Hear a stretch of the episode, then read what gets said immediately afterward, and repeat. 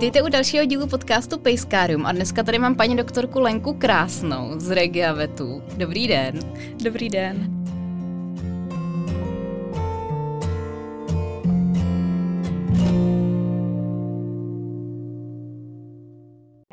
A paní doktorka je klinická onkoložka, takže tenhle díl bude víceméně navazovat na ten, který jsme už publikovali s panem doktorem Králem. A budeme se věnovat zase onkologii u psů, ale z trošku jiného pohledu a doplníme to, co eh, jsme s panem doktorem nestihli nebo schválně neřekli, takže to zase probereme z různých jiných pohledů. Budeme se bavit o tom, co to vůbec uh, ta onkologie je, jak se, uh, jak se pozná, že by pes mohl mít nějaký takovýhle problém, na co třeba dávat pozor pozor a probereme všechny takovéhle ty obecnější věci. Tak, paní doktorko, řekněte mi nejdřív, vy jste říkala, že mm, se dělíte vy onkologové mm-hmm. psí na klinický a chirurgii? Uh, snažíme se, nebo takhle jako je to vlastně uh, trend, uh, kdy vlastně přejímáme uh, tenhle ten postup jakoby z humánní onkologie, protože ono uh, čím vlastně ta uh, medicína jde prostě víc dopředu, tak není prostě uh, v současnou dobu uh, jakoby reálné, aby ten onkolog obstaral veškerou tu péči o onkologického pacienta. To znamená, už i u nás na klinice je to rozdělené vlastně tak, že klinický onkolog se vlastně stará o tu péči, vlastně tu ambulantní, když to tak zjednoduším, to znamená vlastně takové to základní vyšetření, konzultaci vlastně s tím majitelem, Eh, zobrazovací diagnostiku, eh, cytologii, zhodnocení vlastně mm, výsledků histopatologie a eh, vlastně nasazení optimální léčby pro toho pacienta. Mm-hmm. Většina klinických onkologů zároveň vlastně vede i potom teda tu terapii, jejíž vlastně součástí je potom třeba chemoterapie nebo imunoterapie a vlastně to je taky součást práce toho klinického onkologa. Takže to více víceméně tak jako zastřešuje a je takovým tím spojníkem Takový a potom... vlastně by se dalo říct ten jakoby ošetřující lékař, protože k tomu chirurgovi vlastně ten pacient v ideálním případě jde jenom jednou. Mm-hmm kde by se ten problém vlastně měl vyřešit, eh, což je teda eh, obor hlavně kolegy, který mm-hmm. vlastně eh, tady byl přede mnou a vlastně potom mm, léčbu toho pacienta už potom vede ten klinický mm-hmm. onkolog. Že veškeré vlastně ty kontroly a tu terapii, vlastně potom i monitoring ve chvíli, kdy už se, ve chvíli, kdy už se ta terapie ukončí, mm-hmm. tak i ten monitoring vlastně vede ten klinický onkolog. Jasně. No a a kdybychom se dostali úplně na začátek, když se řekne onkologie, eh, rakovina, nádor, tadyhle ty věci, jaký jsou jako základní pojmy v té onkologii a kde, kde to vůbec jako vzniká, kde se, to, kde se vezme prostě takový nádor nebo mm-hmm. takováhle mm-hmm. nemoc, co jako je to, jak, co to vůbec prostě znamená? Tak eh, ono vlastně eh, to, jak ta rakovina nebo vlastně ta nádorová onemocnění vznikají, vlastně ještě není úplně přesně uh, popsáno nebo prostudováno. Je to prostě bohužel trend uh, moderní doby, jak u lidí, tak, uh, tak u zvířat. Samozřejmě těch onemocnění je v současnou dobu čím dál víc i z toho důvodu, že tím, že ta medicína jde dál, tak eh, vlastně ty pacienti se uh, spousty těch onemocnění dožijou. Jo, Takže se to vlastně, třeba dřív ani nevědělo. Mm, že dřív přesně, přesně uh, s, se ten pejsek prostě v průběhu života uh, měl prostě nějaké jiné onemocnění a ani se vlastně uh, třeba toho nádorového onemocnění nedožil. Pak samozřejmě je to i vlivem uh, jakoby, uh, toho prostředí, v kterém my žijeme. Většina vlastně pejsků teď sdílí vlastně s námi prostředí, bydlení, uh, vlastně jí v podstatě uh, jídlo ze stejných surovin jako my. A samozřejmě i vliv toho prostředí má obrovský jakoby vliv na vznik toho nádorového onemocnění. Ono samozřejmě je tam vždycky vliv, nebo je tam vždycky nějaký genetický podtext, to, co vlastně má to zvíře nebo to, ten daný organismus eh, jakoby zakódováno a to, jestli se ten daný gen během toho života projeví, zase ovlivňuje eh, to prostředí. Mm-hmm. Čili je tam, jako musí tam dojít k souhře několika faktorů, aby vlastně to nádorové onemocnění vzniklo. Ono i vlastně vliv prostředí může být třeba, eh, dejme tomu, nějak nějaký chronický zánět, může to být i úraz, jo, protože některá vlastně nádorová onemocnění nebo některé nádory můžou být, můžou být vlastně, můžou pro ně být predispoziční právě třeba úrazy. Aha. Jo, popisuje se, že třeba u osteosarkomu, což je vlastně eh, nádor eh, kostní tkáně, často u velkých plemen, tak je tam popisovaná predispozice třeba u psů, který měli opakovaně úraz kosti nebo měli mm. nějaký chronický zánět. Eh, to samé je třeba u, eh, teď teda eh, typicky u koček, to je, mm-hmm. o trošku odbočím, ale třeba vlastně gastrointestinální lymfom neboli lymfom vlastně zažívacího ústrojí je často spojován s chronickým zánětem střev, jo, takže tam je jako docela spojitost i právě s, tím, s tou chronicitou. Hmm, jasně. Jo, takže um, určitě jako kombinace jak teda toho prostředí, tak samozřejmě genetické predispozice toho jedince. Mm-hmm. A teďko, co se týče těch pojmů, jako rakovina a onkologické mm-hmm. onemocnění, je to synonymum nebo není? V podstatě by se dalo říct, že ano, protože ona, já upřímně slovo rakovina uh, skoro vůbec nepoužívám. Mm-hmm. Ono je to, samozřejmě bere se to tak, že řekne se rakovina, že už je to jakoby nějaká diagnóza, ale v podstatě rakovina není diagnóza. Aha.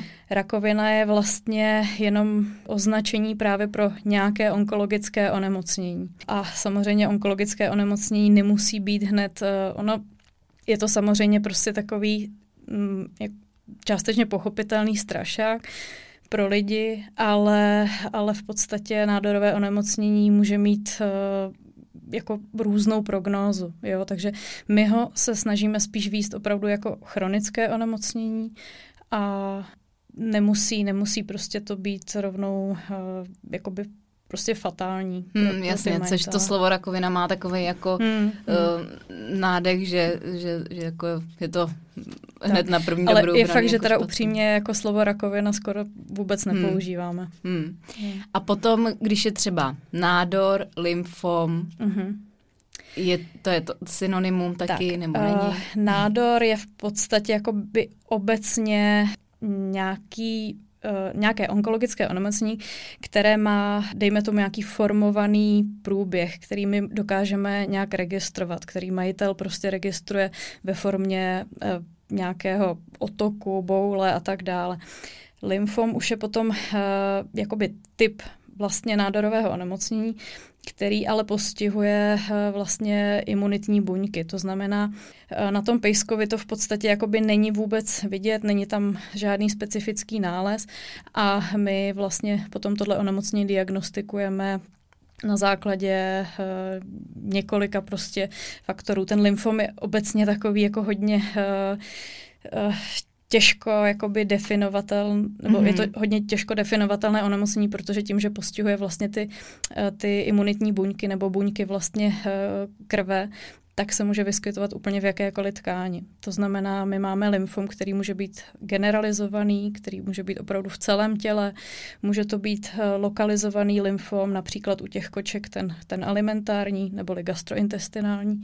Může to být lymfom, který postihne třeba jenom ledvinu jednu. Jo, takže mm-hmm. Takže to může být třeba věc, která koluje vyloženě jako koluje krví nebo koluje krví? V podstatě jo. jo. Ten lymfom eh, vzniká eh, jakoby patologickou proliferací neboli růstem a dělením lymfocytů, což jsou vlastně bílé krvinky, mm-hmm. vlastně buňky imunitního systému, které vlastně primárně vzniknou kostní dřeni a někde po těle pravděpodobně potom udělají v podstatě ten, ten maligní růst. To znamená nejčastěji jsou to mízní uzliny, potom teda ty tkáně, o kterých jsme mluvili. Mm-hmm. A co se té dědičnosti týče, tak teda da, dalo by se to třeba přirovnat, protože já mám tak nej, jako, jako první mě napadne přirovnat to třeba k rakovině prsů. Mm-hmm. Uh, že to, tam to funguje asi tak, že když uh, já nevím, moje máma by měla rakovinu prsu, tak se potom budu kontrolovat mm-hmm. víc i já, protože mm-hmm. tam je nějaká třeba uh, riziko, že by, že by mě to mohlo postihnout taky. Je to takhle nějak i u těch psů? Uh, Ono, tohle to bohužel ještě vůbec není uh, jakoby proskoumaná jakoby záležitost. Mm-hmm. Určitě tam uh, ta genetika bude hrát roli, ale v podstatě nejsou zatím žádné studie, které by tohle to potvrzovaly. Ale Určitě, určitě eh, to bude obdobné prostě jako u lidí.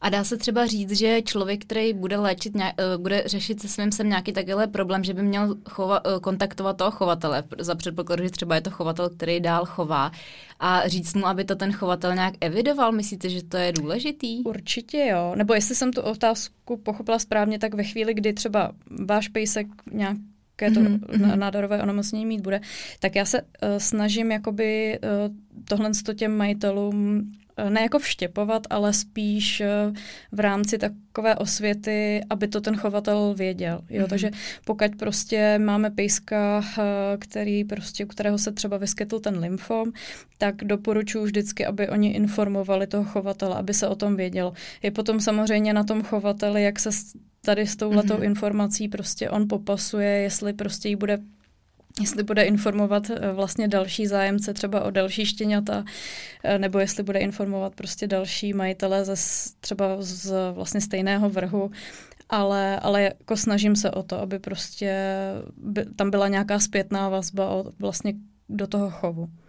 Jasně, takže to by se dalo tak um, trochu zase propojit s tím, já se snažím opravdu dělat osvětu jednak o tom samotném pořizování mm-hmm. psů, ale i o výběru chovatele. Mm-hmm. A uh, můj pes má policitémy a když jsem to psala svojí chovatelce, tak ta mi na to odepsala na Facebooku palec nahoru a dál to neřešila. Tak by se dalo říct, že to mm-hmm. asi mhm. není úplně ideální situace. To že? asi úplně ne a paradoxně si myslím, že chovatelská stanice, která tyhle informace zveřejní a řekne prostě eh, v chov, nebo ve vrhu tom a tom se nám prostě vyskytl lymfom nebo jiné nádorové onemocnění, tak spíš působí tím důvěryhodným nebo hmm. tou důvěryhodností, než, než prostě chovka která prostě tohle to nikdy nezveřejní. Hmm, Samozřejmě, jo, jako může no. být, můžou mít to štěstí, že se opravdu to onemocnění tam nevyskytne, ale ale, ale opravdu by na mě líp působilo to, že oni prostě přiznají, že opravdu tam takovýhle onemocnění bylo. A je to i potom jednodušší, i třeba, nebo ne ani jednodušší pro lékaře, ale i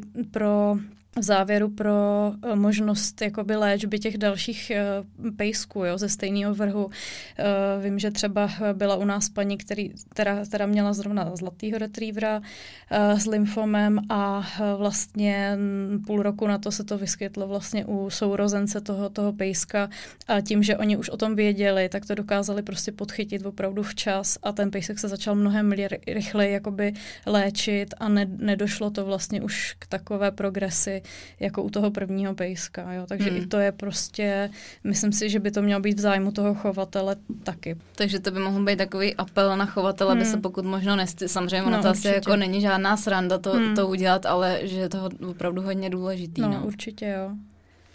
No dobře, a potom, když máme třeba nějaký, protože já si i mm, jako představím, že budu mít staršího psa, který má mm. někde nějakou bouli, mm-hmm. jako viditelnou. A jak já poznám, nebo jaký by mhm. měl ten správný, být ten správný postup, mm-hmm. jako měla bych to řešit, neměla bych to řešit, co bych vlastně měla dělat. Já jsem tady říkala, ještě než jsme zapnuli mikrofon, že mě osobně se teda občas zdá, že lidi jdou na veterinu nechat psovi vytáhnout klíště občas, ale když potom je něco takového, tak třeba nechtějí dát ty peníze za nějaký vyšetření a tak, zdá se jim, že to je prostě jenom nějaká boulička, tak to asi taky tak. není úplně ideální. Uh, Samozřejmě já to beru jakoby z pohledu už toho onkologa, takže já opravdu každou bouličku vyšetřuju. To mm-hmm. znamená, i u svého psa najdu jednu prostě novou bouli a hned prostě si ji sama vyšetřím.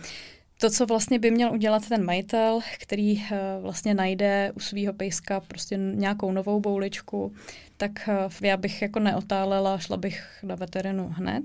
A to, co udělá ten veterinář, je, že samozřejmě pozbírá informace o tom, jak dlouho to tam ten majitel pozoruje, jestli se nějakým způsobem mění velikost uh, té bouličky, struktura, bolestivost, jestli tam třeba nebyl nějaký otok k tomu. Samozřejmě, jestli tam třeba předtím nebylo nějaké poranění nebo, já nevím, třeba parazit, mm-hmm. aby se prostě dokázalo, nebo aplikace injekce. Jo, to je všechno, to jsou informace, které vlastně v závěru nám můžou strašně pomoct i uh, potom při rozhodování, nebo budeme mít třeba potom nějakou nejasnou histopatologii a i ta anamnéza nám toho majitele může pomoct.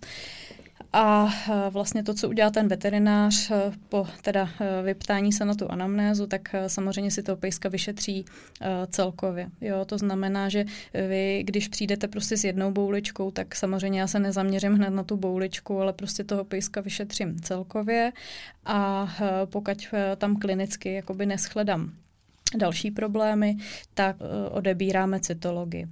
Je to vlastně uh, taková úplně jednoduchá metoda, lidi jsou z toho vždycky jakoby strašně jakoby mm, vystrašený, ale ta cytologie je opravdu jako ne, neinvazivní metoda, nemusí se na to ten pejsek nějak uspávat a v podstatě jako není bolestivější než, než třeba vakcinace. Mm-hmm, jo, takže to, to znamená, že se prostě mm-hmm, píchne jehla a nabere přesně se kousek. tak, jo, tenká jehlička eh, v několika směrech se do, eh, do, toho, do toho ložiska nebo do té bouličky vlastně píchne a pokud je to dobře dostupné, dostupné místo, což v 99% případů je. Samozřejmě, když to není někde, já nevím, v oblasti tlamičky nebo u, u oka, kde by to mohlo být eh, vlastně v závěru nebezpečný pro toho pejska, tak, eh, tak by se ta cytologie měla brát opravdu vždycky.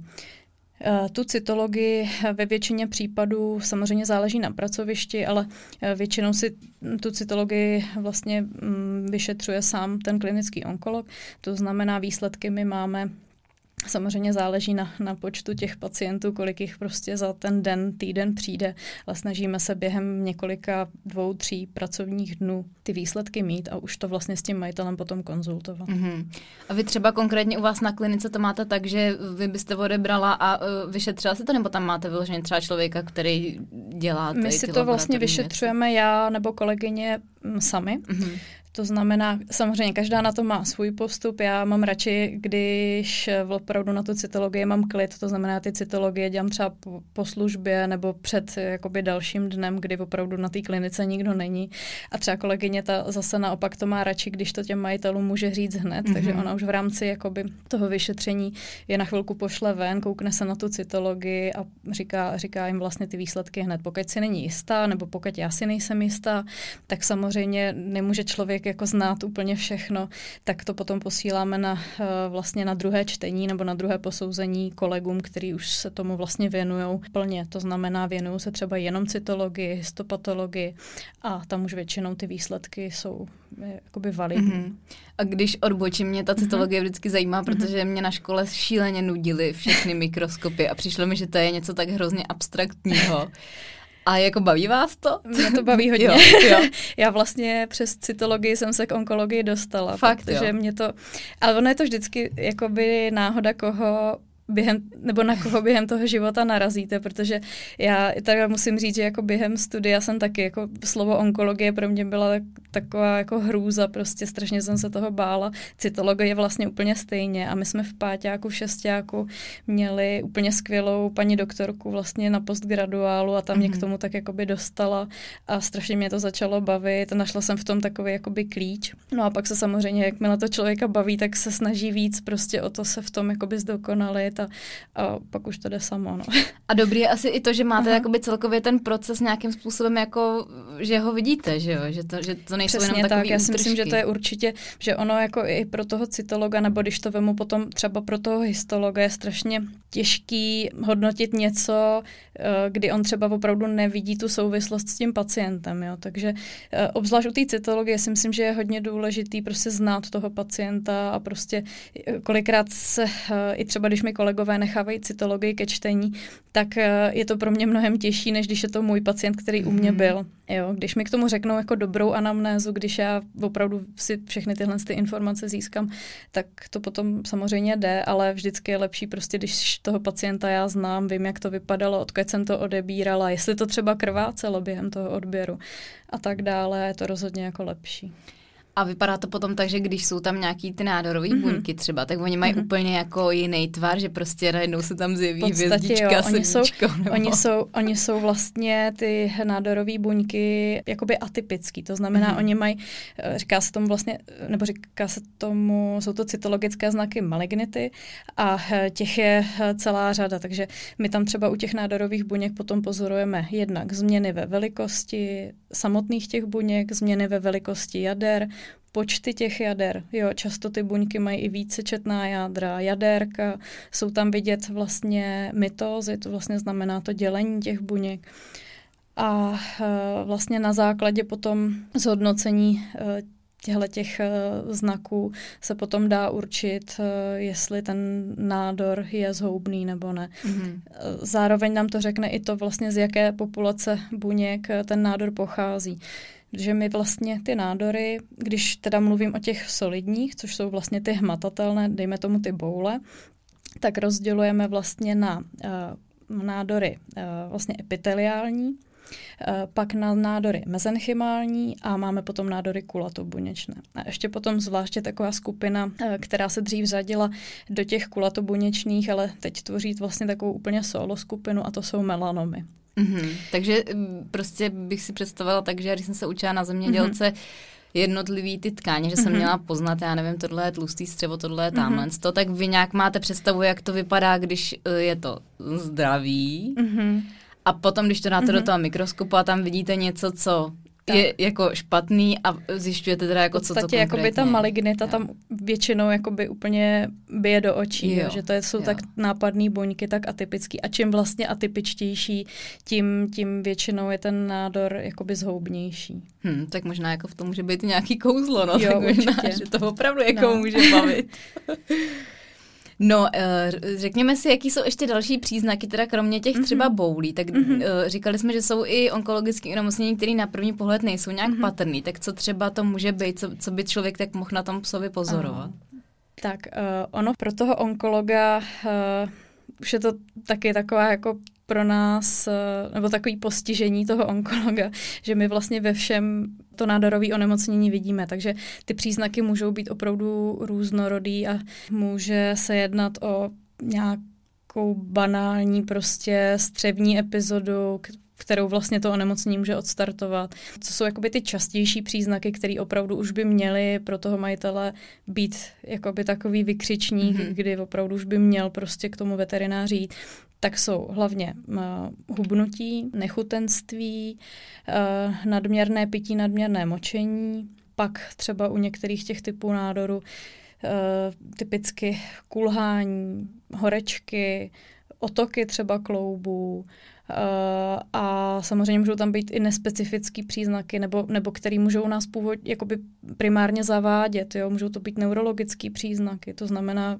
um, opravdu všeho chuť. Jo? Takže pokud prostě já toho pejska dobře znám, žiju s ním prostě deset let a najednou mi prostě přestane jíst jídlo, který prostě doteď jedl a začne mi hubnout, tak, eh, tak prostě už bych eh, k tomu veterináři šla. Samozřejmě může tam být cokoliv jiného, další chronické onemocnění, já nevím, onemocnění ledvin, ter a tak dále, ale prostě na jako na tu rakovinu by prostě majitel měl bohužel myslet vždycky.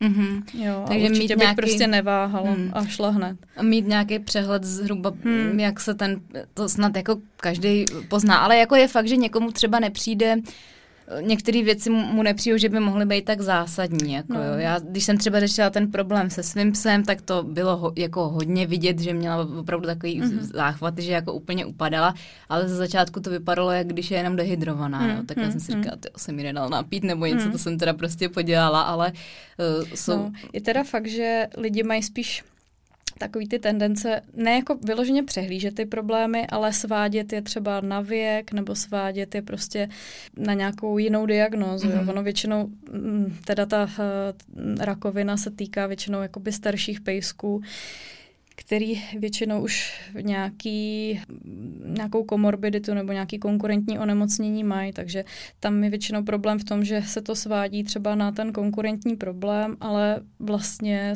to, to souvisí s úplně jiným problémem, jo? což už může být prostě počínající nádorový onemocnění. Hmm. My jsme tady minule s panem doktorem říkali hmm. i to, že by člověk, když už má přesně staršího psa hmm. od nějakých, tak záleží samozřejmě na velikosti plemene, ale od určitého věku, že není vůbec od věci udělat jednou za rok hmm. nějaký trošku důkladnější vyšetření. Jo, co? určitě jsem jako pro. A ono teda, jako já bych nejen z důvodu toho onkologického onemocnění, ale u těch, u těch eh, seniorů bych už ty prohlídky prostě doporučovala prostě všem. Protože cokoliv, vlastně jakýkoliv onemocnění, když se podchytí prostě včas, tak má vždycky lepší jakoby šanci na to, že ne, že by se třeba dalo vyléčit, ale že toho pacienta prostě udržíme v, vlastně ve stávající vlastně kondici, která může být prostě dobrá, s dobrou kvalitou života ho prostě udržíme mnohem díl. Jo, a to samé platí i o, u vlastně toho nádorového nemocnění. Mm-hmm. Jo, ve chvíli, kdy prostě to zjistím včas, tak mám mnohem větší šanci na to to včas prostě zastavit a nějakým způsobem to řešit i třeba případně vyřešit. Jasně. A co jsou takový nejčastější, nebo já vím, že to je hrozně těžko popsatelný, ale jak, jaký jsou takový nejčastější věci, se kterými třeba mm. ty lidi chodí, že mm. já nevím, často se řeší různý problémy s dělohou, když to jsou mm-hmm. nekastrovaný feny starší nebo nějaký nádory mléčný žlázy a takový jsou mm. nějaký takových jako pár typů, který se hodně často opakují a řešíte třeba nejčastěji? Tak vy jste to vlastně teď řekla. Nejčastější nádor, vlastně s kterým majitele s tím pejskem přijdou, tak je právě ten nádor mléčné žlázy. Mm-hmm. Jo. Je to asi jakoby, já, já bych to skoro vlastně řadila úplně do solo skupiny prostě těch nádorových onemocnění, protože jich je opravdu jako nejvíc. Co uh, se doposud jakoby popisovalo a což už teda jakoby se mezi lidi eh, dostalo, je vlastně souvislost eh, s, vlastně s hormonální aktivitou té fenky. To znamená, dřív se doporučovalo, nebo pořád je jakoby prokázáno to, že pokud se fenka vlastně preventivně kastruje mezi první druhou uh, hří, tak má asi 690% šanci na to, že vlastně nebude mít nádor mléčné žlázy. Ale Eh, vlastně podle těch eh, současných studií se zjistilo zase to, že sice ona má šanci, že nebude mít eh, nádor mléčné žlázy, ale většina vlastně tady těch nádorů byla hormonálně aktivních a byly to většinou nezhoubné nádory. Takže se od toho trošičku jakoby upouští a zase naopak na, na druhou stranu bylo prokázáno, že vlastně ta brzká kastrace, to znamená i mezi tím prvním, druhým háráním, může být zase predispoziční faktor pro vznik jiných typů nádorů. Aha. Aha. To znamená třeba i těch osteosarkomů nebo karcinomů přechodného epitelu močového měchýře a tak dále. Takže ono uh, jako není, není, není to prostě černobílý tohle a uh, musí, musí samozřejmě uh, vždycky tam být nějaký zdravý rozum. A to, co já jakoby teď doporučuju eh, v rámci teda té preventivní kastrace, je samozřejmě dle plemene, ale většinou kolem toho čtvrtého, šestého roku. Čili úplně taková ta brzká kastrace bohužel nezaručí to, že ta fenka v budoucnu nebude mít uh, nádory mléčné žlázy toho zhoubného charakteru. Jo? Mm-hmm. My pravděpodobně tím eliminujeme ty ty nezhoubné ale bohužel se nezbavíme těch, těch zoubných. Je to vlastně to samé, jako když má nádor mléčné žlázy pes, jako samet, u kterého většinou jsou to zase zoubné záležitosti. Ona vůbec ta kastrace, asi hmm. to je, já jsem tomu chtěla věnovat i celý jeden hmm. díl, protože to je asi hmm. takový jako hodně složitý a obsáhlý téma, ale uh, um, jako zase hrajou tam roli to, že samozřejmě je to zákrok u těch, mm. u těch fen mnohem většího rázu než u psů, tak. že jo? No.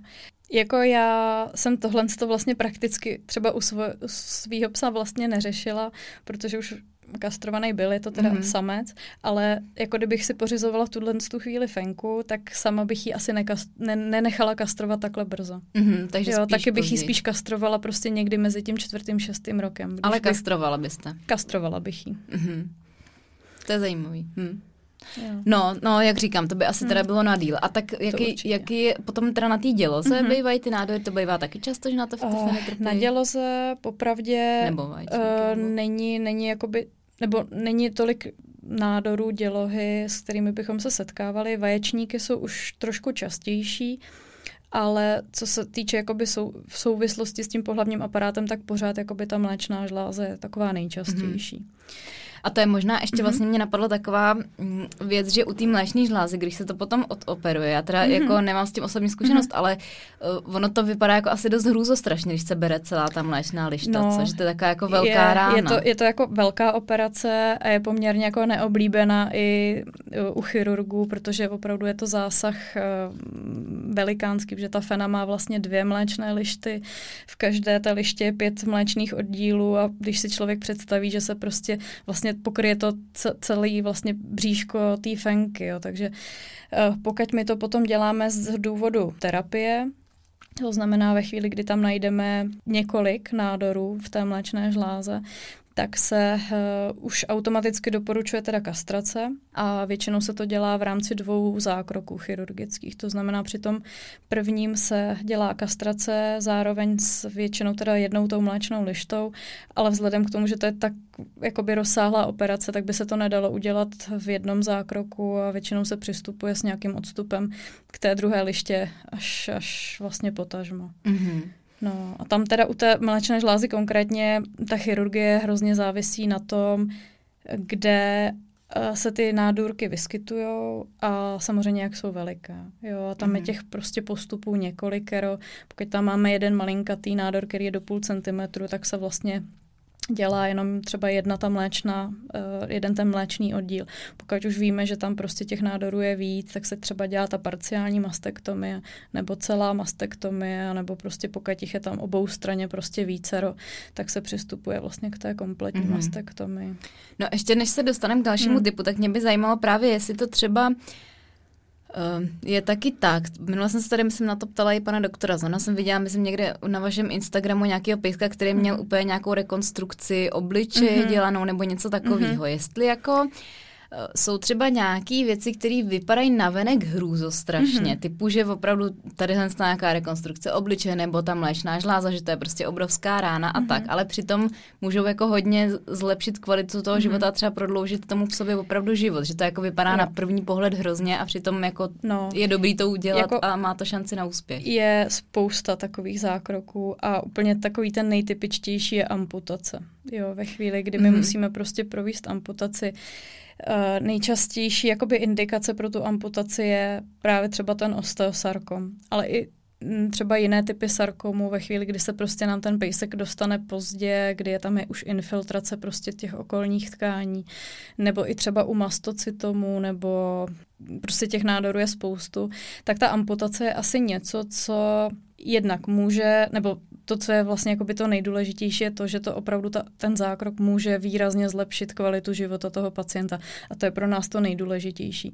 Samozřejmě to, že ten pejsek eh, bude mít tři končetiny, tak neříkám, že to pro něj není limit, ale já už po těch jako zkušenostech a těch amputací už jsme prostě dělali tolik a vždycky vidím prostě úlevu prostě na tom pejskovi, který opravdu jako tři hodiny po takhle rozsáhlým zákroku prostě najednou je vidět, jak se mu strašně ulevilo od té bolesti a on nám prostě do večera jako běhá kolem kliniky a je prostě úplně vidět, že prostě mu takový zákrok pomohl. Jo. A tam uh, asi jakoby ten, jakoby ten faktor, co vlastně spíš eh, vede k tomu, že se eh, ta amputace neudělá, je vždycky jenom ten majitel, jo, který se vlastně s tímhle musí stotožnit. Ale zrovna ty osteosarkomy nebo i jiný, jiný prostě sarkomy jsou nádory, které opravdu můžou způsobovat velikou bolest a Rozhodně to není typ nádoru, který bych nechala, nebo jak se dost často jako říká, necháme ho prostě doma dožít, nebudeme ho ničím v uvozovkách trápit,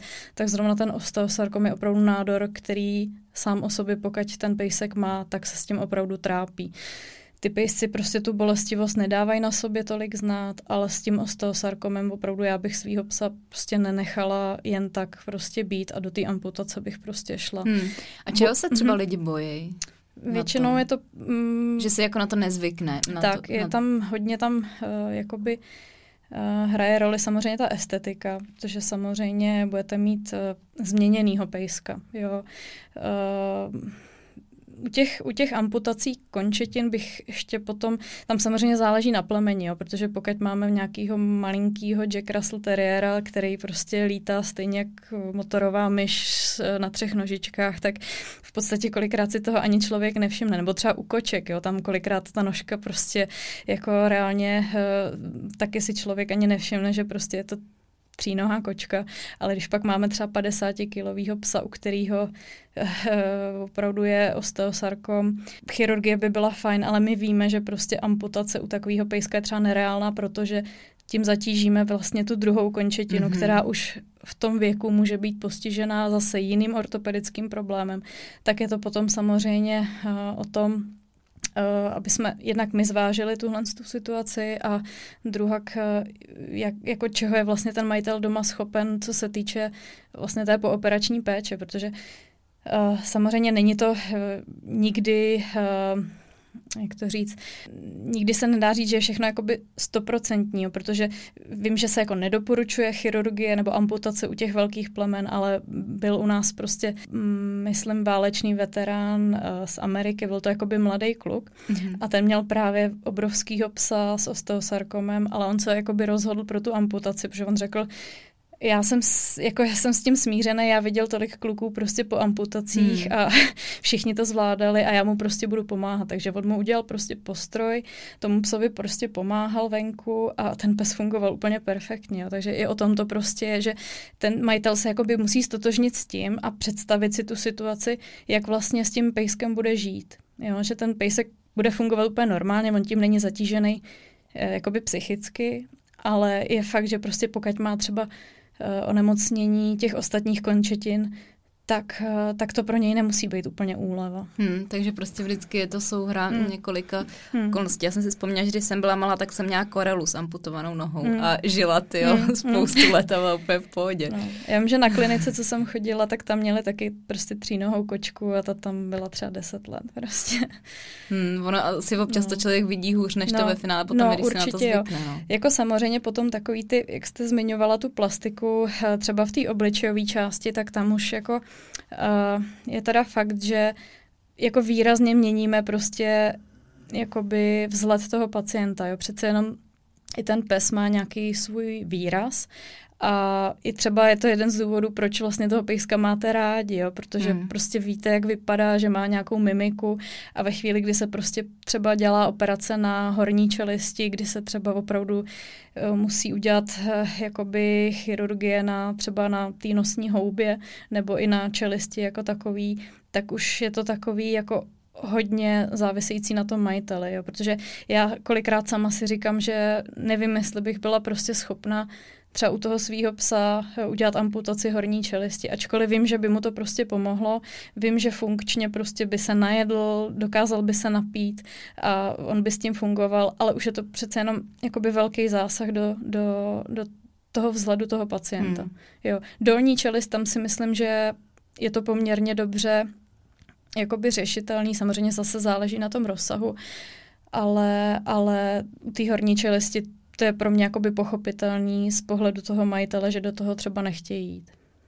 Hmm, ono i, a to jsme tady teda řešili taky s panem doktorem, že pak je ještě další věc to respektovat to rozhodnutí mm-hmm, toho mm-hmm. majitele, i když Určitě, třeba jo. ten lékař ví, že by to pomoc mohlo, ale no, každý má no. jako právo na to. My jako v podstatě chceme dát těm majitelům návod, jako v, vypsat vlastně nebo sdělit vlastně všechny veškeré možnosti, které vlastně ten majitel má pro to, aby mohl třeba tomu pacientu, tomu pejskovi pomoct, ale nikdy prostě já nebudu ovlivňovat toho majitele, aby se rozhodl pro tu a tu variantu. Jo, hmm. řeknu mu, která je z mýho pohledu nejlepší pro toho pejska, ale vždycky prostě respektuju to, co, to, co ten majitel si prostě přeje. Jo? A tam může hrát rolu strašně moc, eh, roli strašně moc faktorů, ať už i, i třeba takováhle věc, že prostě oni už nebudou toho pejska, nebo nebude se jim tolik líbit a prostě vlastně i, ten, i tím se ten vztah jakoby změní.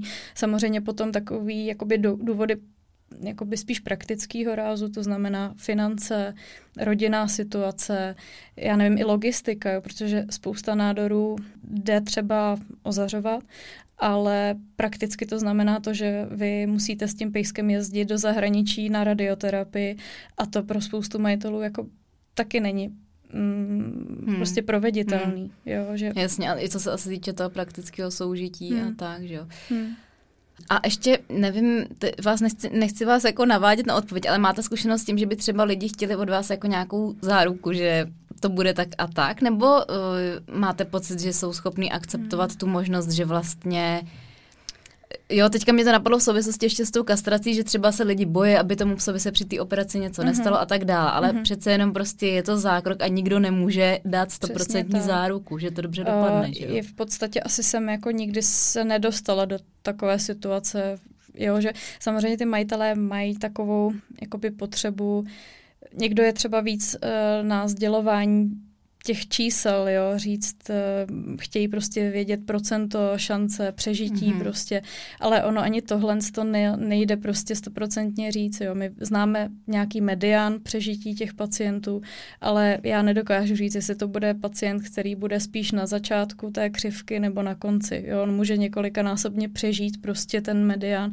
ale zároveň prostě ta, eh, to, ta doba toho přežití může být výrazně kratší než u pacientů, eh, který prostě se nám dařilo léčit mm-hmm. podstatně delší dobu, mm-hmm. úspěšně.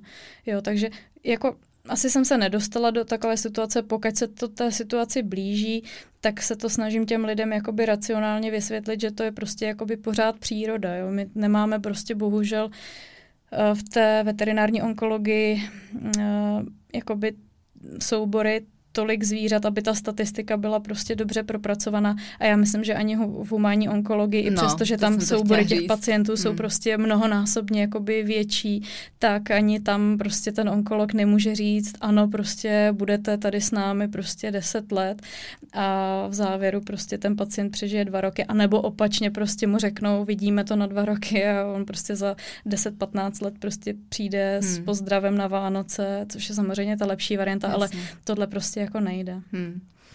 Eh, no dobře, zmínili jsme, zmínili jsme tu mléčnou žlázu, mm-hmm. ty vaječníky, nějaký ten osteosarkom, mm-hmm. co ještě třeba bývá častá věc, se kterou lidi chodí. Já mám tak v hlavě tu, uh, leukémii. A leukémie je zrovna onemocnění, s kterým se jako upřímně nesetkáváme tak často. Aha. Je to vlastně zase onemocnění ze skupiny těch uh, hematoonkologických onemocnění, to znamená, nejsou to vlastně jakoby ty solidní nádory, které by byly uh, viditelné, ale je to zase uh, onemocnění v podstatě v tomhle případě kostní dřeně. Mm-hmm. Ono, ta leukémie často se tak jakoby kříží s tím lymfomem, protože lymfom Eh, má několik jakoby stádí toho onemocnění a ve chvíli, kdy lymfom vlastně postihne kostní dřeň, tak už to může vlastně uh, imitovat nebo může vlastně ta situace být podobná jako u té leukémy. Aha, takže to jako hmm. třeba je pes, který má nádor někde jin, jinde, třeba jako... V... Tak on může mít ten lymfom, který primárně začal třeba v ledvině, mm-hmm. pokud se včas nezachytí, může se šířit dál, kdy vlastně postihuje primárně potom třeba mízní uzliny, ale může se dostat až do takové fáze, kdy vlastně postihne už tu kostní dřeň a v tu chvíli se může chovat úplně stejně jako, jako ta leukémy. Ale jako je teda fakt, že tu leukémy my neřešíme vůbec eh, často. Já, co jsem vlastně pět let na Regiavetu, tak jsem tam leukémy měla všeho všude jednu. Mm-hmm. Jo, to, jako ten lymfom je podstatně, nebo to je jako výrazně častější onemocnění. A na jakém orgánu třeba ještě je jako často, často ten lymfom? Ten lymfom. Uh, nejčastěji teda jakoby ten uh, lymfatický systém, to znamená mízní uzliny a vlastně jakákoliv lymfatická tkáň, to znamená i třeba v tom střevě, ty ledviny, v podstatě může to postihnout opravdu jakýkoliv orgán. Jo, kosti, může se dostat do nervové soustavy.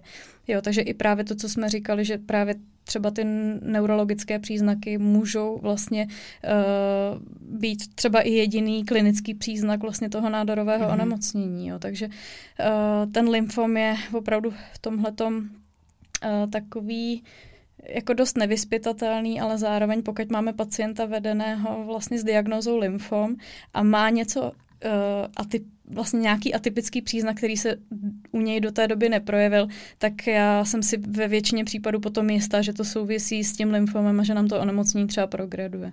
Mm-hmm. Jo, takže ten lymfom jako opravdu může postihnout jakýkoliv orgán, kůži, oko, jo, ten nervový systém, opravdu úplně všechno. Eh, ještě mě napadla teďka zase taková trochu odbočka, ale bavila jsem se nedávno s kamarádkou, která mm-hmm. řešila se svým sem jako úplně jinou věc, nějaký problém se srdcem. Ale říkala, no mě ten veterinář říkal, že když má ten záchvat, tak to mám natočit, ale teď to je mm-hmm. jako hrozný, teď prostě nebudu natáčet, když mm-hmm. má pes mhm. záchvat, tohle, to tamhle, tak mě právě napadlo, jestli jsou právě nějaký příznaky třeba, který by opravdu pro vás bylo dobrý vidět, ale v tu aktuální chvíli to ne, není, není to tak, že by ten pes přišel do ordinace a měl to viditelný.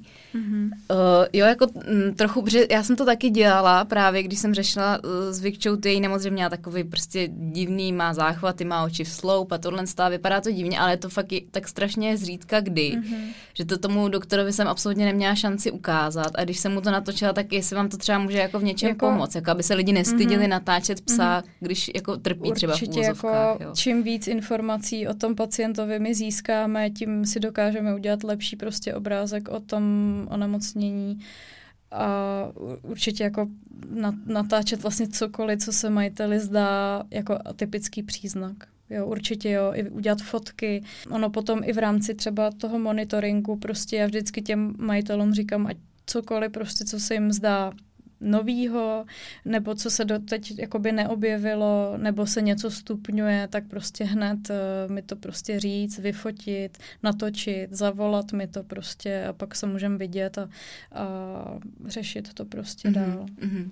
Takže jako opravdu to informace, čím víc, tím líp. Jo, jo, že to není na mm. škodu, protože občas máš tak pocit, že já tady přece nebudu fotit já nevím, teďka jako nějaký příklad, který hmm. opravdu k ničemu není, když je to vyfocený, zase se vrátím třeba k tomu klíštěti příklad, hmm. ale, zase, ale tohle je prostě úplně jiná situace, kdy naopak hmm. tomu uh, lékaři může být jako nápomocný no, to, že má ty jo. informace, že jo? Jo. Uh, dobře, a teďko ještě, jestli můžeme říct, a jestli se to dá, nějaký mm, souvislosti s ohledem na plemenou příslušnost, mm-hmm. nebo jako potenciální rizika, že tenhle typ psů často mm-hmm. trpívá mm-hmm. na to a to to onemocnění, nebo, nebo se to nedá říct, nebo je to skrz naske s plemenama, no. nebo jsou nějaký jako zdravější, nějaký nemocnější? No, jako ona je to poměrně složitá otázka hmm. na to jí zodpovědět uh, nějak ve stručnosti, ale samozřejmě uh, plemené predispozice jsou víme o nich a poměrně eh, tomu opravdu odpovídají ty statistiky jakoby návštěv těch pacientů.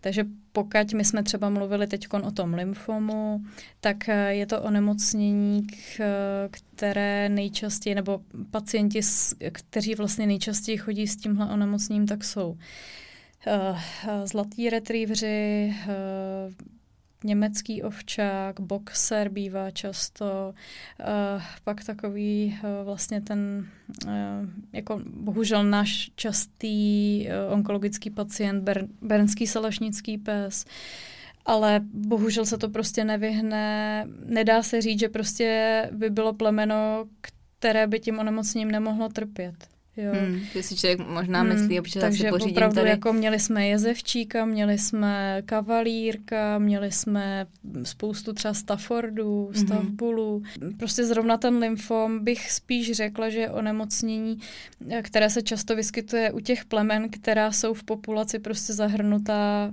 jako Jasně, častěji. že to je potřeba brát v potaz. Mě totiž napadlo, no. jestli třeba je něco jako, že u jezevčíků je mm-hmm. známý, že mývají prostě problémy s páteří, s páteří. Jo, protože tak. jsou jako přešlechtěný mm-hmm. v mhm. jako abnormalitu, že jo, Jasně. tak jestli jako je něco jo, mezi těma psama takhle, uh, jako bylo by toho hodně, ale co takhle uh, by se určitě dalo říct, tak třeba ten berňák je prostě plemeno, které prostě uh, má eh, poměrně hodně těch nádorových eh, onemocnění. Eh, když to vemu, je to samozřejmě velké plemeno, takže i ty osteosarkomy tam bývají často, histiocitární sarkom, lymfom mývají často, takže tam je toho víc. Pak, když jsme třeba mluvili o těch jezevčíků, tak oni poměrně často mývají třeba ty melanomy. Jo, mm-hmm. Melanom je vlastně onemocnění, které vlastně u lidí se projevuje hlavně na kůži.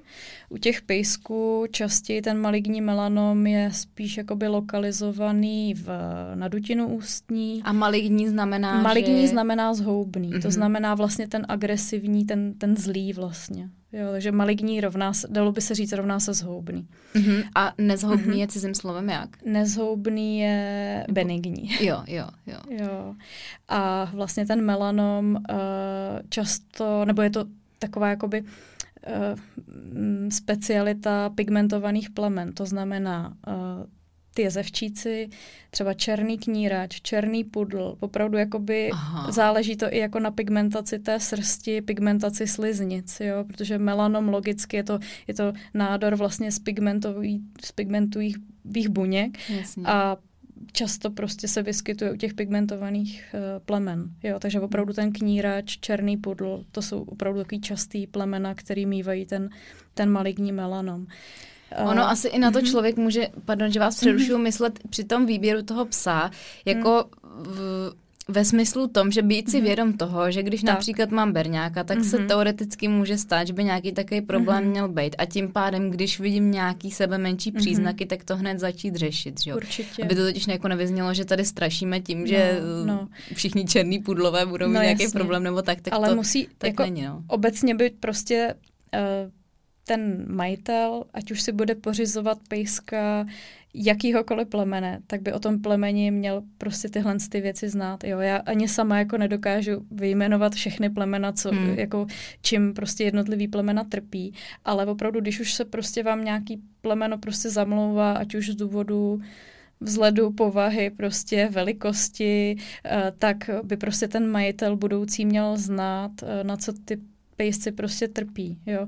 Já třeba docela s oblibou dělám to, když prostě přijdou jakoby s, eh, s nějakým novým štěňátkem třeba děti, samozřejmě ne sami, ale s rodičem, tak se schválně těch dětí ptám, jestli jako ví, co tomu pejskovi, nebo co mu může scházet, nebo jestli ví, co, co, co ho může trápit v mhm. budoucnosti. Mm-hmm. A fakt se mi třeba líbí, že třeba typicky ty kavalírci, to jsou prostě plemena, nebo jsou to pejsci, který trpí prostě na srdeční choroby.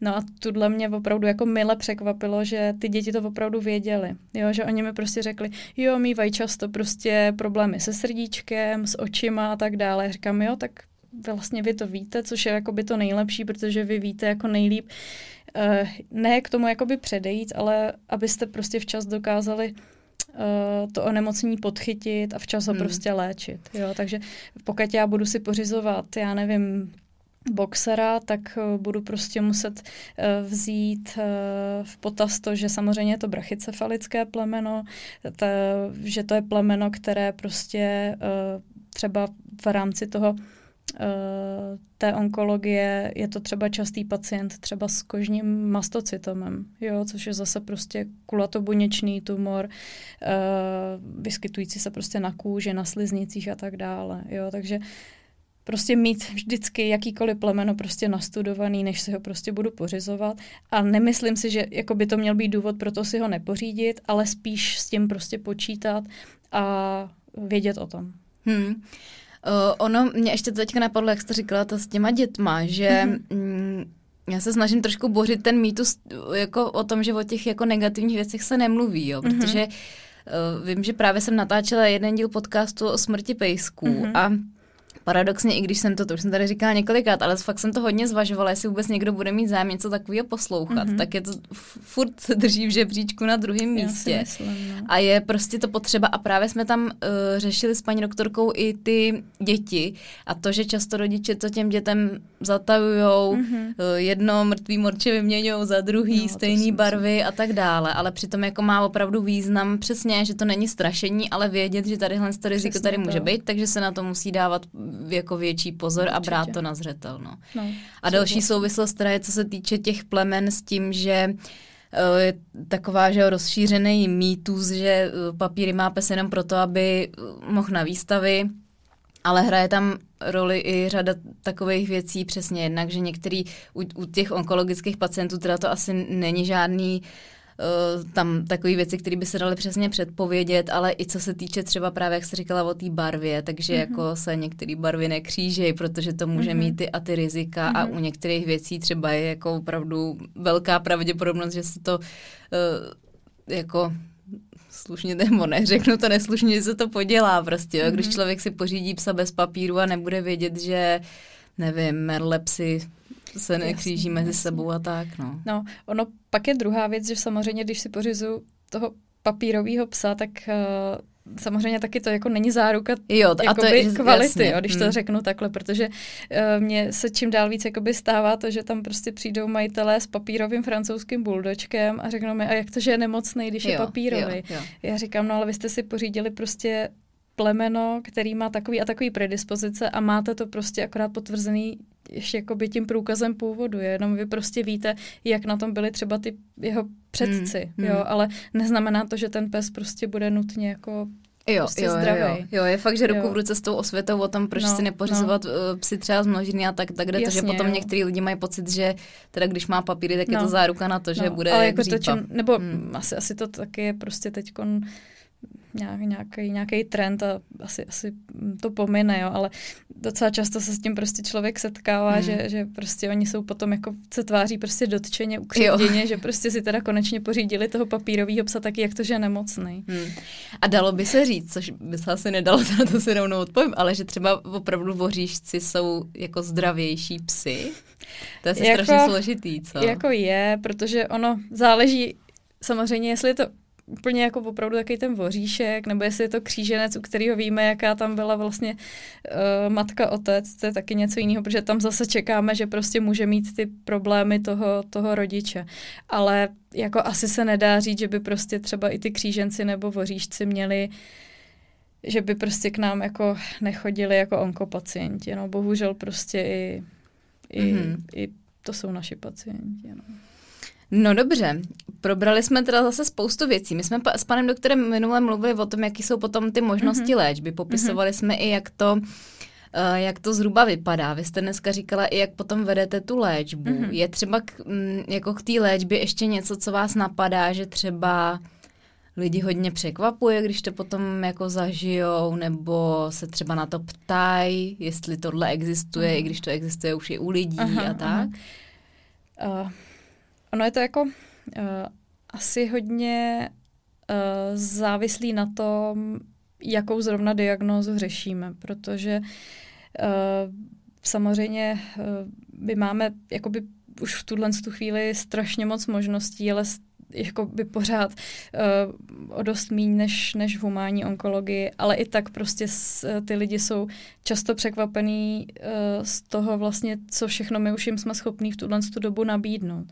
Jo, to znamená, když bych to vzala jakoby obecně, ať prostě nezabíhám k těm jednotlivým nádorovým onemocněním, tak eh, vlastně to, co jste asi probírali s kolegou, vlastně je několik, několik vlastně těch pilířů vlastně uh, té, té onkologické léčby, což uh, v případě teda těch solidních nádorů, což jsou vlastně ty hmatatelné, tak eh, by, v, pokud to jenom trošku jde, by vždycky měla vlastně součástí té léčby být chirurgie. Eh, pokud eh, ta chirurgie je buď to neproveditelná z důvodu jakoby té lokalizace, nebo třeba je to u pacienta, který prostě nemůže podstoupit tu danou operaci.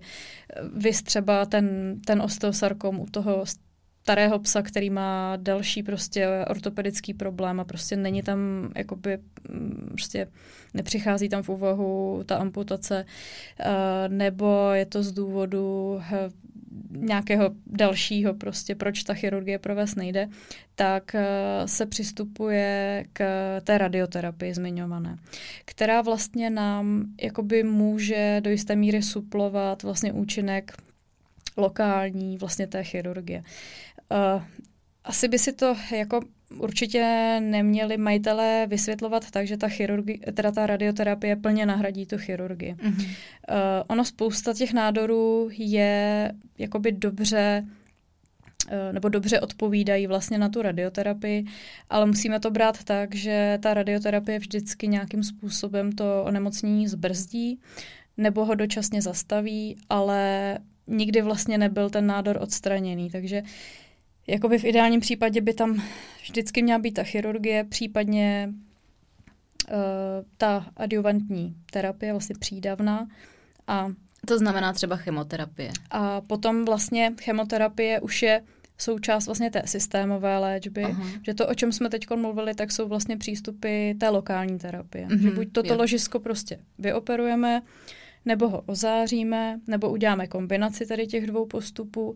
A to, co vlastně pro toho pacienta můžeme udělat potažmo, a to nám jednak taky zase záleží na tom vlastně, eh, jak se ten nádor eh, vlastně chová, to, co nám vlastně zjistí ten histopatolog, proč my vlastně posíláme vzorek toho nádoru vlastně do té laboratoře a vlastně řekne nám to to, jak moc je ten nádor agresivní. Jestli je tam riziko toho, že on bude tvořit metastázy, nebo jestli mm, je to ložisko odstraněné kompletně. A jestli je potom potažmo teda nutné tam přidávat nějakou tu systémovou léčbu, která vlastně toho pejska nebo kočku nebo nějaký další zvíře chrání vlastně před vznikem těch metastáz. Protože my musíme předpokládat, zase samozřejmě záleží na typu, uh, typu toho nádoru, že ty buňky se potom těle šířit budou. Typicky třeba ty melanomy, uh, mastocytomy nebo karcinomy, to jsou nádory, které vlastně mají jako vír, jako velkou schopnost uh, tvořit metastázy. Jo? Takže se potom ty buňky, které primárně byly v tom ložisku někde lokalizované, tak se nám dostanou do úplně jiných tkání, do uzlin, do plic a tak dále. A vlastně k tomu, aby jsme uh, to riziko snížili na co nejmenší číslo, tak nám slouží potom třeba ta chemoterapie, mm-hmm. a nebo třeba imunoterapie, nebo potom uh, léky třeba ze skupiny vlastně inhibitorů kinás, což už jsou zase potom uh, léky, který už se v tuhle tu chvíli používají a zase záleží prostě na tom typu uh, nádoru a vlastně na tom rozse, rozsahu a toho onemocnění. A ty potlačují mm-hmm. nějak to dělení těch nádorů? Přesně buněk, tak. Nebo? Jo, jak ta chemoterapie, tak vlastně třeba i ty inhibitory mají vlastně za úkol to snížit vlastně dělení těch buněk, jo, zastavit je v určitou fázi cyklu dělení té buňky. Ta eh, třeba typicky ty inhibitory těch kinás, tak eh, mají i jakoby další vlastně přidanou hodnotu a to je třeba i to, že oni snižují vlastně cévní zásobení i třeba pro ty primární tumory.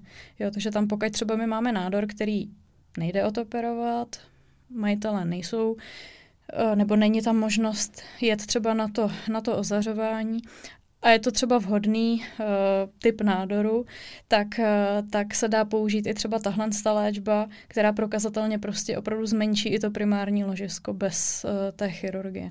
Jo. Samozřejmě nemůžeme tam očekávat takovou odpověď jako u té chirurgie v kombinaci s další léčbou, ale pokud máme zvažovat variantu nedělat vůbec nic, anebo třeba zvolit aspoň léčbu těmi inhibitory, tak jednoznačně prostě i tahle léčba potom smysl má. Uh, ta chemoterapie, to je samozřejmě prostě věc, která jakoby je známá z, z té humánní onkologie, což nám paradoxně ve většině případů jakoby škodí, mm-hmm. protože lidi samozřejmě tu chemoterapii mají, nebo hodně lidí tu chemoterapii má bohužel z nějaké zkušenosti prostě zažitou z okolí třeba rodiny, přátel, a uh, tam um, bohužel tahle zkušenost nám úplně jakoby um, nepomáhá v tom smyslu, že lidi se prostě té chemoterapie bojí. Mm-hmm. A tam převládá vlastně uh, takový ten uh, názor nebo takové ty zkušenosti, že je po chemoterapii těm lidem špatně a lidi uh, mají automaticky jakoby um, pocit, že vlastně ty samé uh, následky to bude mít, nebo ty samé uh, jakoby účinky to bude mít na toho pejska, ale tam to, co já vlastně jakoby vždycky těm majitelům vysvětluji, je jednak to, že uh, my oproti té humánní onkologii máme ten přístup v tomhle trošičku jiný, že nám primárně nejde o to, aby doba přežití toho pacienta byla co nejdelší, ale vždycky nám jde o zkvalitnění života toho pacienta. Takže my reálně neusilujeme o to, aby ten pejsek tady s náma byl dalších prostě 10 let, ale pokud my jsme schopní u něj dosáhnout byť třeba jednoho roku, ale v podstatě kvalitně nezměněného života, tak je to pro nás to, co, to, co bychom chtěli. A e, tím pádem i vlastně přístup e, té chemoterapie nebo, nebo ta chemoterapie jako taková je tomu uspůsobena. To znamená, my nedáváme úplně extrémně vysoké dávky e, těm pacientům, které by byly jakoby toxické a snažíme se prostě tu dávku vždycky vybalancovat tomu pacientovi na míru. To znamená, samozřejmě stejně tak i jako v té humánní onkologii monitorujeme ty nežádoucí účinky, ale v zásadě jsou ty dávky několikanásobně nižší než ty, které se používají prostě u lidí. Já jsem se minule pana hmm. doktora ptala, jestli taky psi ztrácejí po chemoterapii chlupy třeba. Aha. Ale nevím, jako jestli to lidi napadá často eh, třeba tahle otázka. Jako paradoxně, nebo pořád mě to překvapuje, že se na to lidi prostě ptají, že vlastně já si řeknu, že to je taková jako v uvozovkách blbost, že prostě tak, tak hold nebude mít srst, jakože tomu pejskovi to fakt nemusí vadit. Ale, ale ptají se na to často. A může to teda, může se to stát. A hlavně se to stává u těch plemen, který mají vlastně ten kontinuální růst chlupu. Jo, to znamená jo, to vlastně říkali, takový no. ty plemena, který se musí stříhat. Hmm. To znamená Yorkshire, Pudl, Bishonek a tak dále.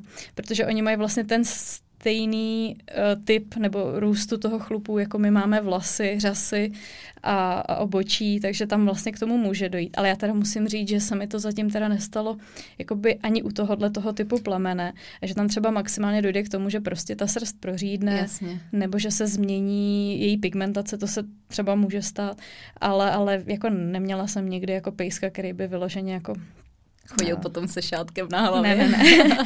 jo, ale jako je, je mi to pořád, mi to není úplně jasný, že se na to tolik lidí prostě ptá. To je no. tak, no, taková. A uh, dá se třeba říct, a to zase vím, že asi nedá, ale jako mě by zajímalo třeba, jaká je jako časová náročnost. Mm-hmm té léčby, jo, jestli si to mám představit tak, že když tady ten všechno absolvuju s tím psem, jestli chodím na tu veterinu třeba co dva dny, nebo mm. co týden, nebo jednou za měsíc, jak to tak jako zhruba Záleží bývá. zase na tom nádoru, mm. jo, takže ono se prostě nedá takhle paušálně říct, že ty návštěvy jsou prostě tehdy a tehdy, ale máme jakoby několikero protokolů dle typu prostě toho, toho onemocnění. Eh, pokud třeba mluvíme o tom lymfomu, tak tím, že je to jakoby v podstatě systémové onemocnění, tím, že prostě se může opravdu vyskytovat v jakékoliv tkáni, tak se musí i ta chemoterapie tomu přizpůsobit. To znamená, ta léčba je v podstatě jakoby taková intenzivnější, používá se tam ve většině případů jakoby vícero těch cytostatik a většinou ty pacienti, ale zase záleží na těch protokolů je taky několik. Jo, takže záleží prostě na Možná tom... vysvětlíme protokoly nějaký jako zhruba scénář té mm-hmm. léčby, mm-hmm. že jo? Jo, to je vlastně jako by ta navržená léčba, která má nějaký přesně scénář, víme, kdy jakou látku budeme aplikovat a ty majitele třeba na začátku ví, že ten pejsek s lymfomem, pokud vybereme takový a takový protokol, tak nás třeba navštíví 16krát v horizontu 19 týdnů. Nebo máme protokol, který je třeba na 25 týdnů a zpočátku ten pejsek mi chodí jednou za týden, a pak se ty intervaly prodlouží třeba jednou za 14 dní. Mm-hmm.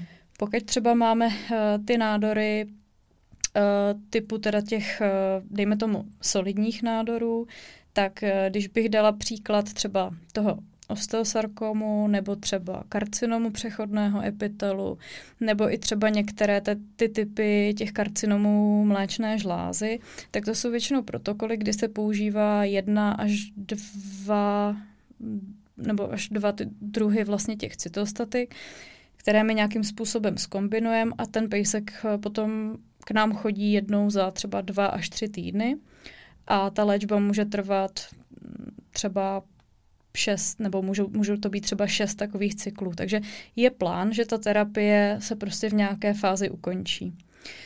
Uh, já potom většinu takovýchhle onemocnění samozřejmě potom záleží zase na jakoby té, vlastně té histologii, co nám vlastně tam vyšlo, jaká je agresivita toho tumoru a jaká je vlastně mm, odezva i na tu léčbu. A samozřejmě můžeme takovou léčbu potom prodloužit nebo navázat na ní zase nějakou jinou chemoterapii. Že ona, taková ta chemoterapie, o které my tady mluvíme, to je taková ta klasická, která je prostě zafixovaná a to je to, kdy se vlastně ty cytostatika podávají formou nějaké kapačky, ať už eh, formou vlastně krátké jenom podání vlastně do kanily nebo v rámci infuzní terapie, ale jakoby v rámci té chemoterapie si my můžeme vlastně v rámci těch protokolů opravdu to uspůsobit dle potřeb jednak teda toho pacienta, dle jakoby tolerance jednotlivých léků a samozřejmě i dle jakoby možností těch, eh, těch majitelů, jo, protože ono Samozřejmě to, že tomu pejskovi budeme každý týden dávat eh, chemoterapii v podobě infuze, tak samozřejmě je to taky finančně eh, nákladné. Pokud mi takový majitel řekne, že prostě tohle to finančně neunese, tak my samozřejmě se snažíme najít nějakou alternativu, která samozřejmě v, z hlediska toho medicínského není úplně ta nejlepší, ale dá se najít i varianta, kdy my třeba tomu pacientovi potom dáváme léky třeba perorální formou v podobě tablet, kdy třeba některé ty kroky nebo některá ty sezení tím nahradíme, jo, takže on mi nemusí přijít na mm, infuzní terapii, ale já mu některý ten lék dám ve formě vlastně nějakých tablet, anebo celou tu terapii pře, v uvozovkách překopeme tak, aby prostě ten pejsek měl co nejvíc vlastně těch perorálních léků a co nejméněkrát tam chodil. Mm-hmm. A pak jsou samozřejmě i z hlediska jakoby, uh, jakoby té efektivity nebo toho eh, očekávaného účinku máme i takovou moji oblíbenou chemoterapii a to se říká metronomická. A to je zase chemoterapie, kterou já velice ráda používám vlastně třeba po těch dokončených protokolech a je to vlastně forma, kterou my dáváme ve formě těch eh, kapslí.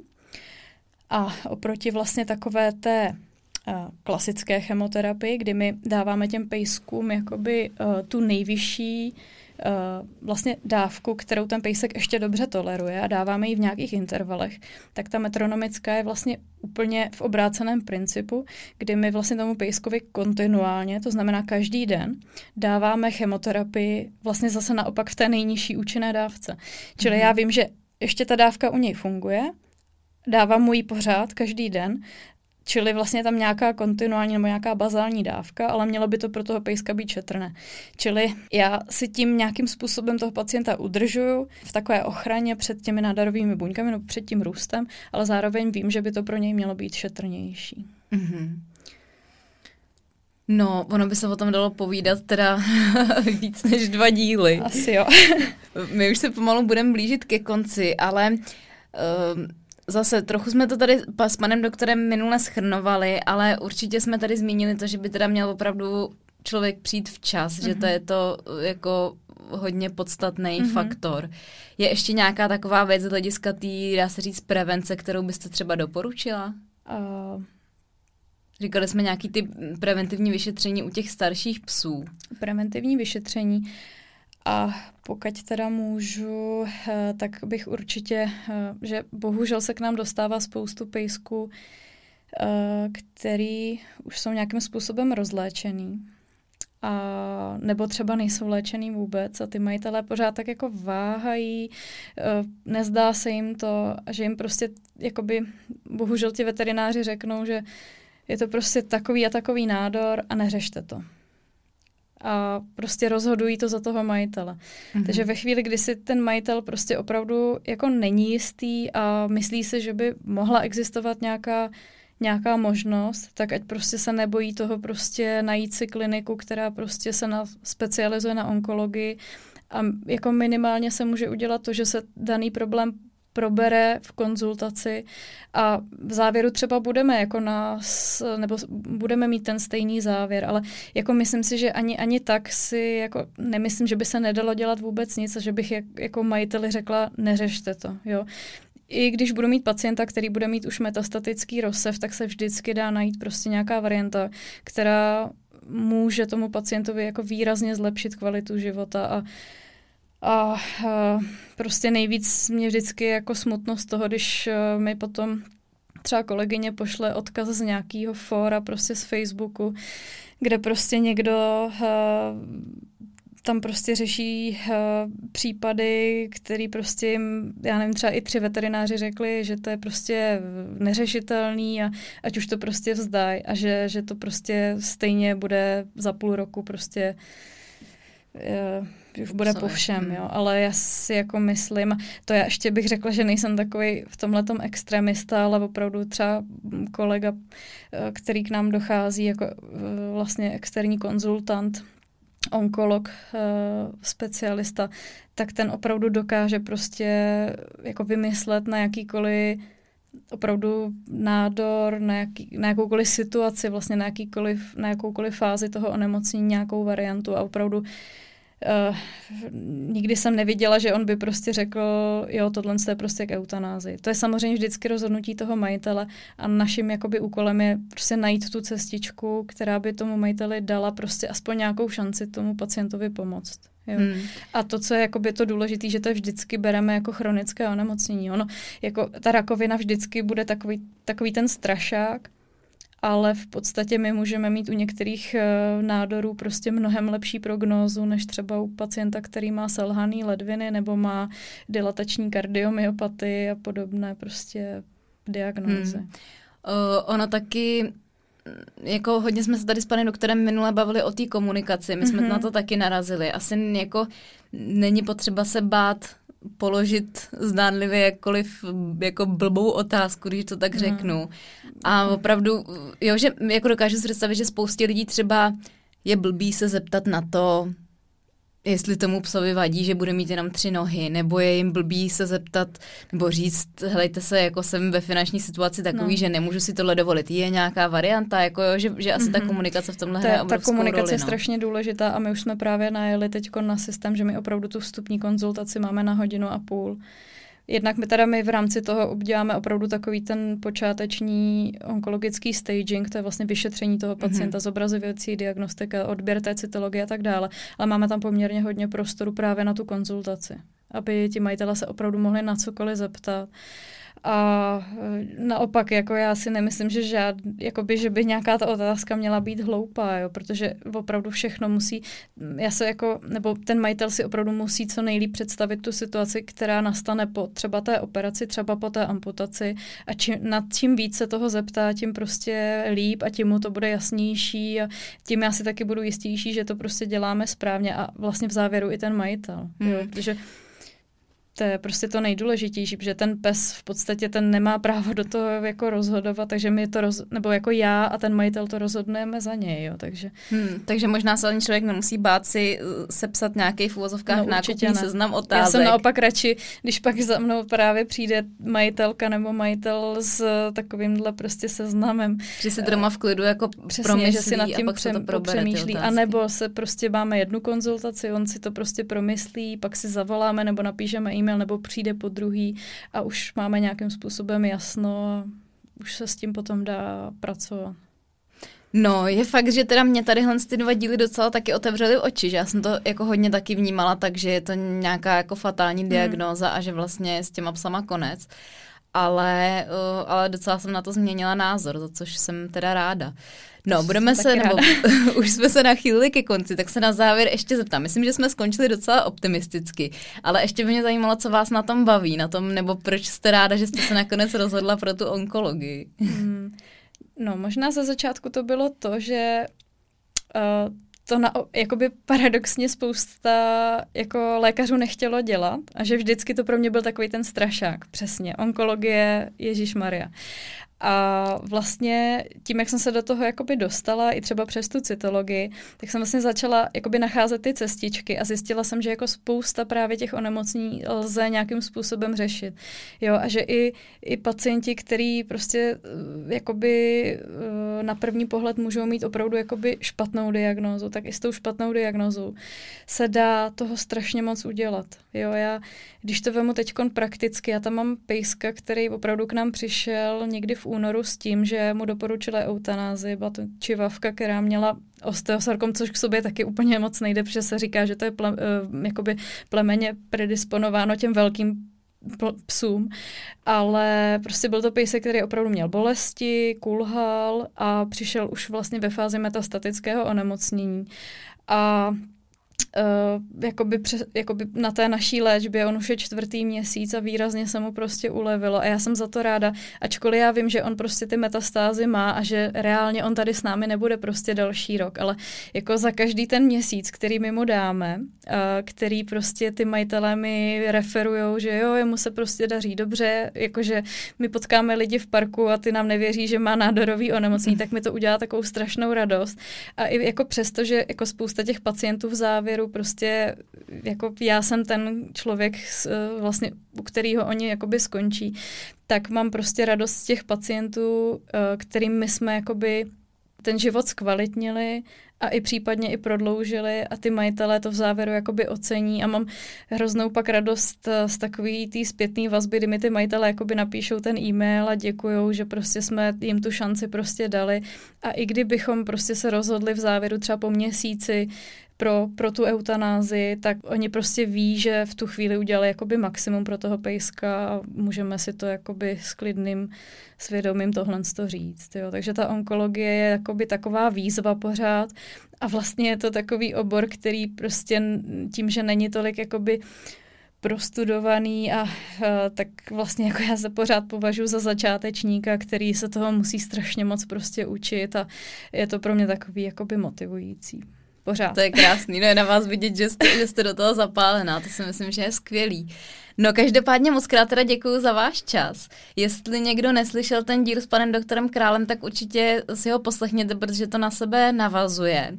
Eh, dostali jsme se tady taky trochu eh, k té debatě o té eutanázii nebo o tom mm-hmm. jako vůbec přístupu ke smrti jako takový, takže jestli jste někdo neslyšel ten už starší díl o smrti, tak ten bych taky doporučovala, protože jak jsme si tady teďka jako názorně předvedli, tak i ty nepříjemné témata a zdánlivě jako nepříjemné diagnózy se můžou tam najít nějaká jako eh, naděje na jako různé možnosti, no. Určitě, jo.